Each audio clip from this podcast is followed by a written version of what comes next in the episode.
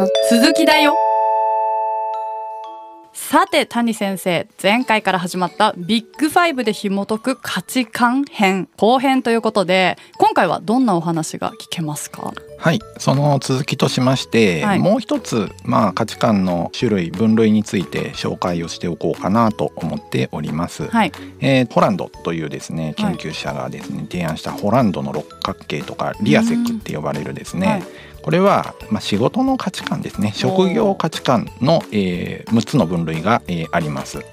基本的にはですね、えー価値観の話ですのでよくまあ似てますね。うん。今まで出てきたシュプランガーの6類型もシュワルツの類型もまあ、えーある程度重なるところがあります。うん。でホランドはですね、えーこれは仕事に関係する、えー分類になっています、はい。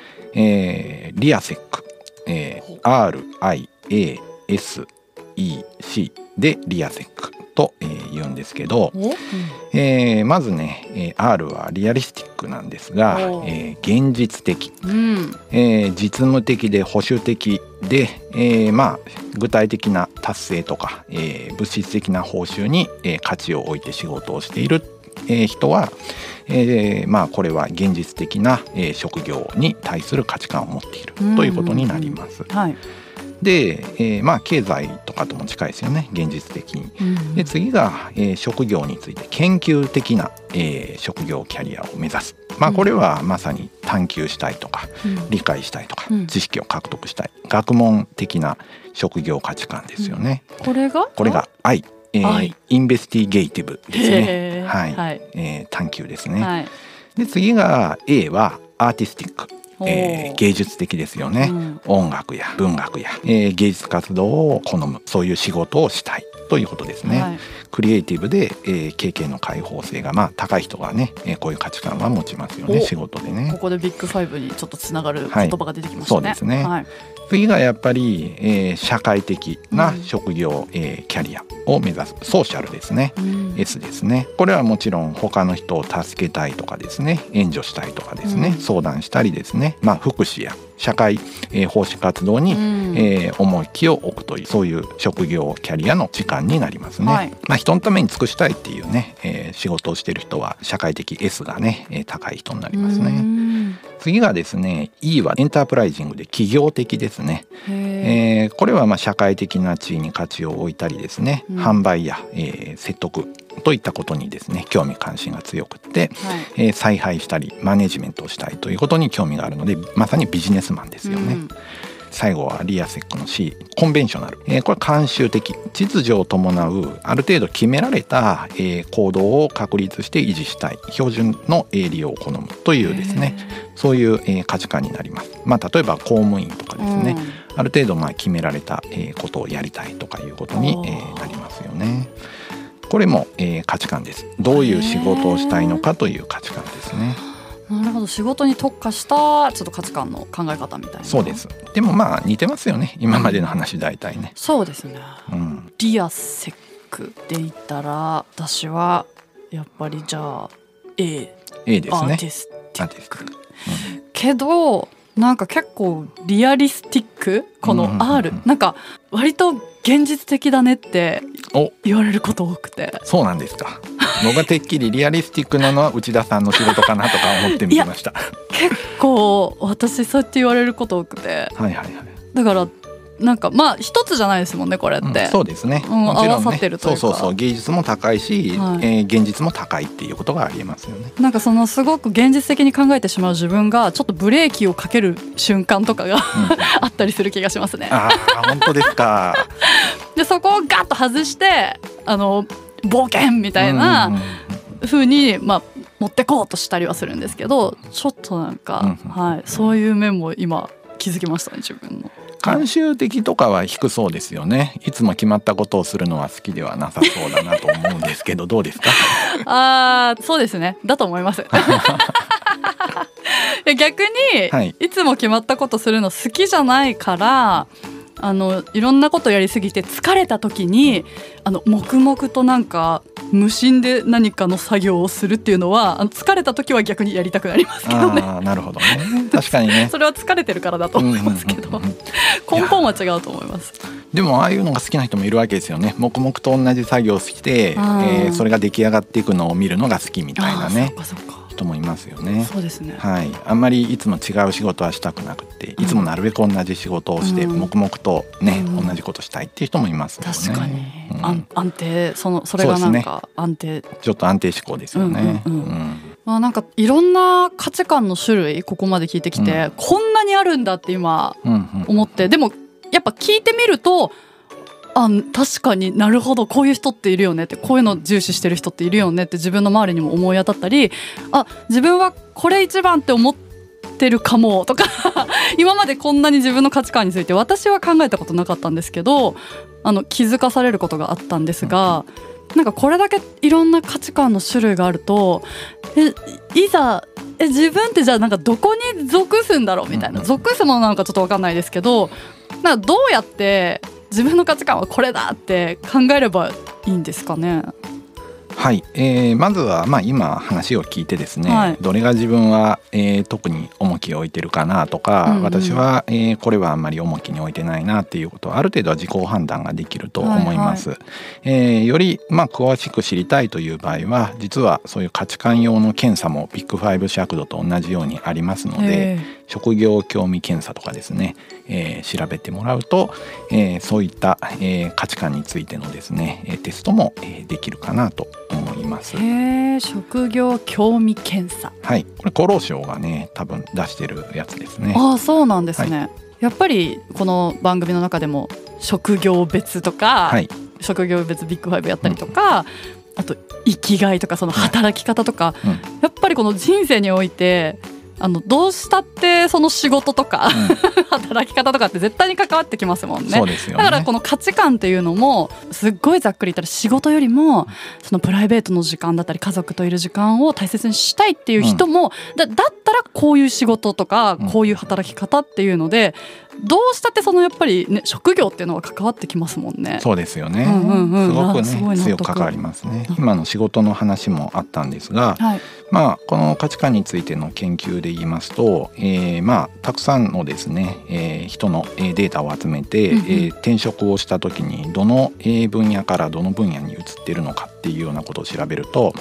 8割の人は今の6つの分類の中の同じ分類の中で移動しているっていうことを報告してます。つまり社会を重視する人はやっぱり次の仕事も社会を重視する仕事に行ってるし芸術を重視する人はやっぱり次転職しても芸術系の仕事についてるから結構転職してもですね人は類似した仕事の中で、えー職を探して転職しているっていうことが知られてますね。やっぱりデータで出るんですねそういうのが。そういうの出てくるんですね。あやっ、うんそっか転職するって言っても全然真逆のねとこに行くより、同じものを重視してやっぱ仕事を選んだりするのかな？そうです。まあ振り切ってやめようみたいな。さっそうです。ぱりこのジャンルはやめようみたいな。ね。そう。2割。それが。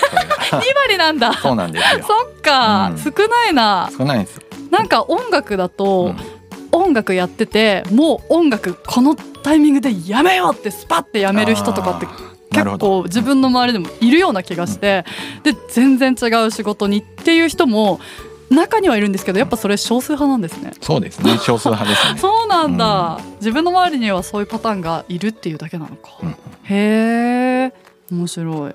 あとまあちょっともう一個ネタとして持ってきたんですけれども、はいこの価値観とか生き方ってすごく関係していると思うんですよね。はい。そこで195人の著名人のですね、電気や手記などからですね、うんこの人が一体人生の意味をどのようにねえー語っているのかっていうのを分類した研究があるんです面が白そこのね上位10テーマを紹介したいと思います。はい。まず一つ目はですね人生を楽しむこと。瞬間を生きることこそが人生の意味である。お。と、まあ、アメリカのジェファーソン元大統領ですかね、うん。えー言ってます。やっぱり楽しんだりその場その場瞬間を生きることを重視するっていうのはすごく先ほどもあった価値観になりますね、うんうん。刺激とか快楽ですよね、えー二つ目のテーマは愛し助け奉仕することが人生の意味であると。まさに社会ですよね。貢献することとかそういうことですよね。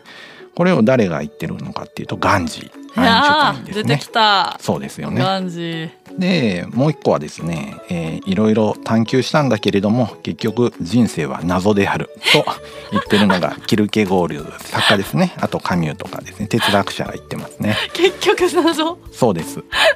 いろいろ研究したんだけれども 探求したんだけれどはい。人生は謎だというふうにね言ってるんですあーでもいいな。それ好きだな。そうですよね。これも価値観ですよね。はい。あとですね、えーまあカフカとかですね、うん。まあフロイトはですね、はい。えー心理学ですね、はい。人生は無意味であるとこんなことをね、えあー。述べてます。あーでもそれも好きだな。好きだな。好き嫌いの話。意外といやいいと思いますよ。好き嫌い、は価値ってまさにそうだと思うんですよね。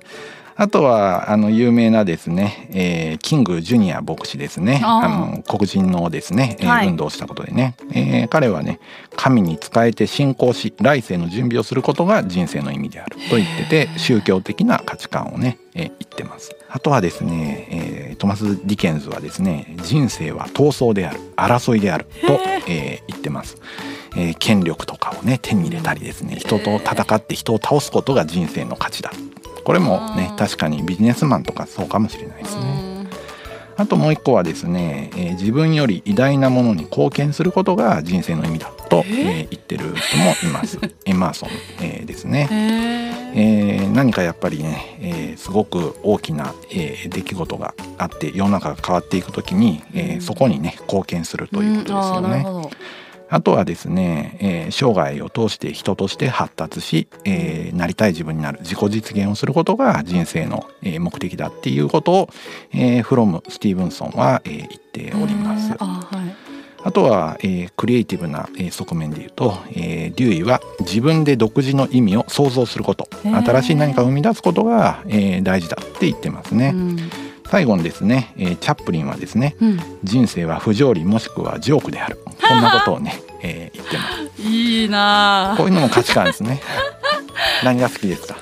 いやーでももう明らかに私の反応で出てましたよ出ねてましたね。相づちに出ちゃってたんですけどこの結局謎である？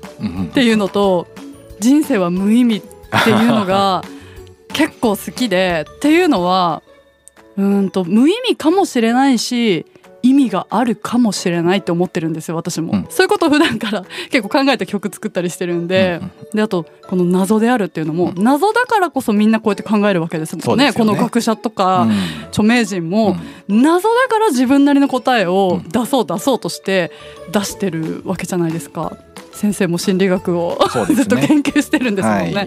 だからこの、結構曖昧に言い切らないっていううん。か、こういう言葉私好きですね この人生は無意味だっていう言葉にねもう私がすごい反応してましたけどでもこの人生は無意味であるっていうのが価値観ってどういうことってちょっと思うじゃないですか。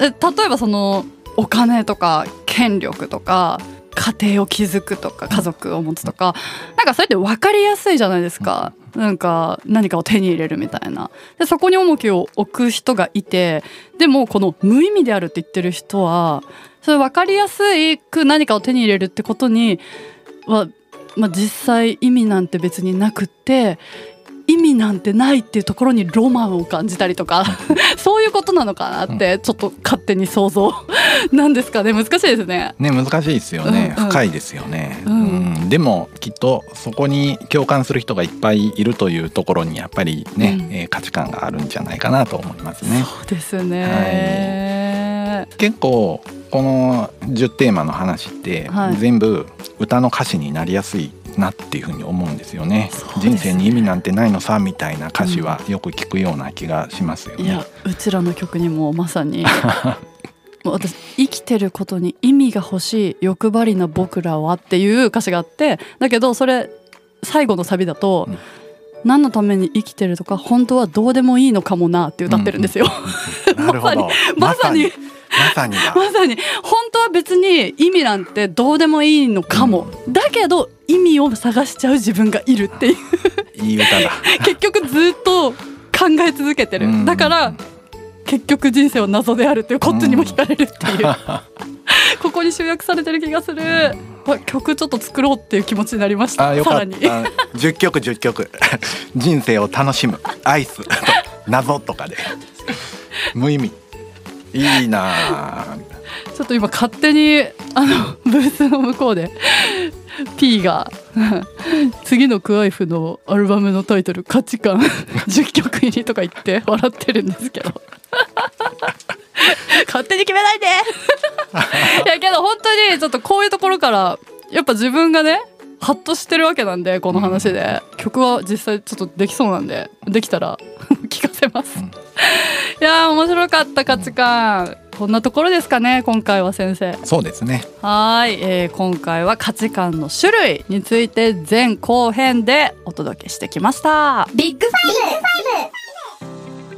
さあ今回のまとめとしてはうーん価値観の種類はいっぱいありますね先生。ありますね。こんなにいっぱいあると思わなかったです、聞くとわかるよね。聞くと全部わかります、いやー面白い。なんでちょっと改めて皆さんもね自分の価値観についてね、考えてみてほしいなと思いました、はい、えー次回のテーマはビッグファイブと価値観編です価値観って性格も影響するの？価値観の変化が性格を変えることもある？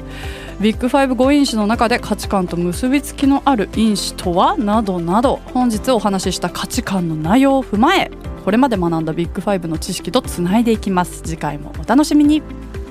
この番組では今後もビッグファイブ分析を通して私って何者？を紐解いていきます。今後も毎週月曜木曜に配信していきますので応援の意味も込めて番組のフォローそして評価もよろしくお願いします、えーフォローをしていると通知が来るので聞き逃すこともないですよ。また番組への疑問質問ご意見なども概要欄のアンケートフォームからもしくはツイッターで「ハッシュタグ心理学雑談」とつけてツイートしてください。先生へのお悩み相談や先生オープンキャンパス行くよ。などのね。メッセージなんかもねお気軽にお願いします。そして同じく概要欄からビッグファイブ診断が受けられます。まだの方はそちらぜひ診断してみてください。ただ1点ご注意いただきたいのが最近メールアドレスの入力ミスで結果診断が送信されていないケースが増えています。なのでミスのないよう十分に確認した上で送信してください。またもしまだ結果が届いてないよという方は先ほどお伝えした概要欄アンケートフォームからご連絡いただければと思います。それではまた次回お会いしましょう。さようなら。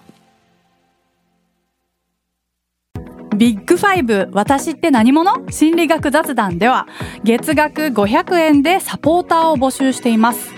サポーターになっていただいた方には番組オリジナルステッカーをお送りして月1回の収録の一部を見学してもらいながら質問にも答えていこうと思います。詳しくはこのエピソードの概要欄からチェックしてください。あなたもこの番組の輪に入りませんか？たくさんのご参加お待ちしています。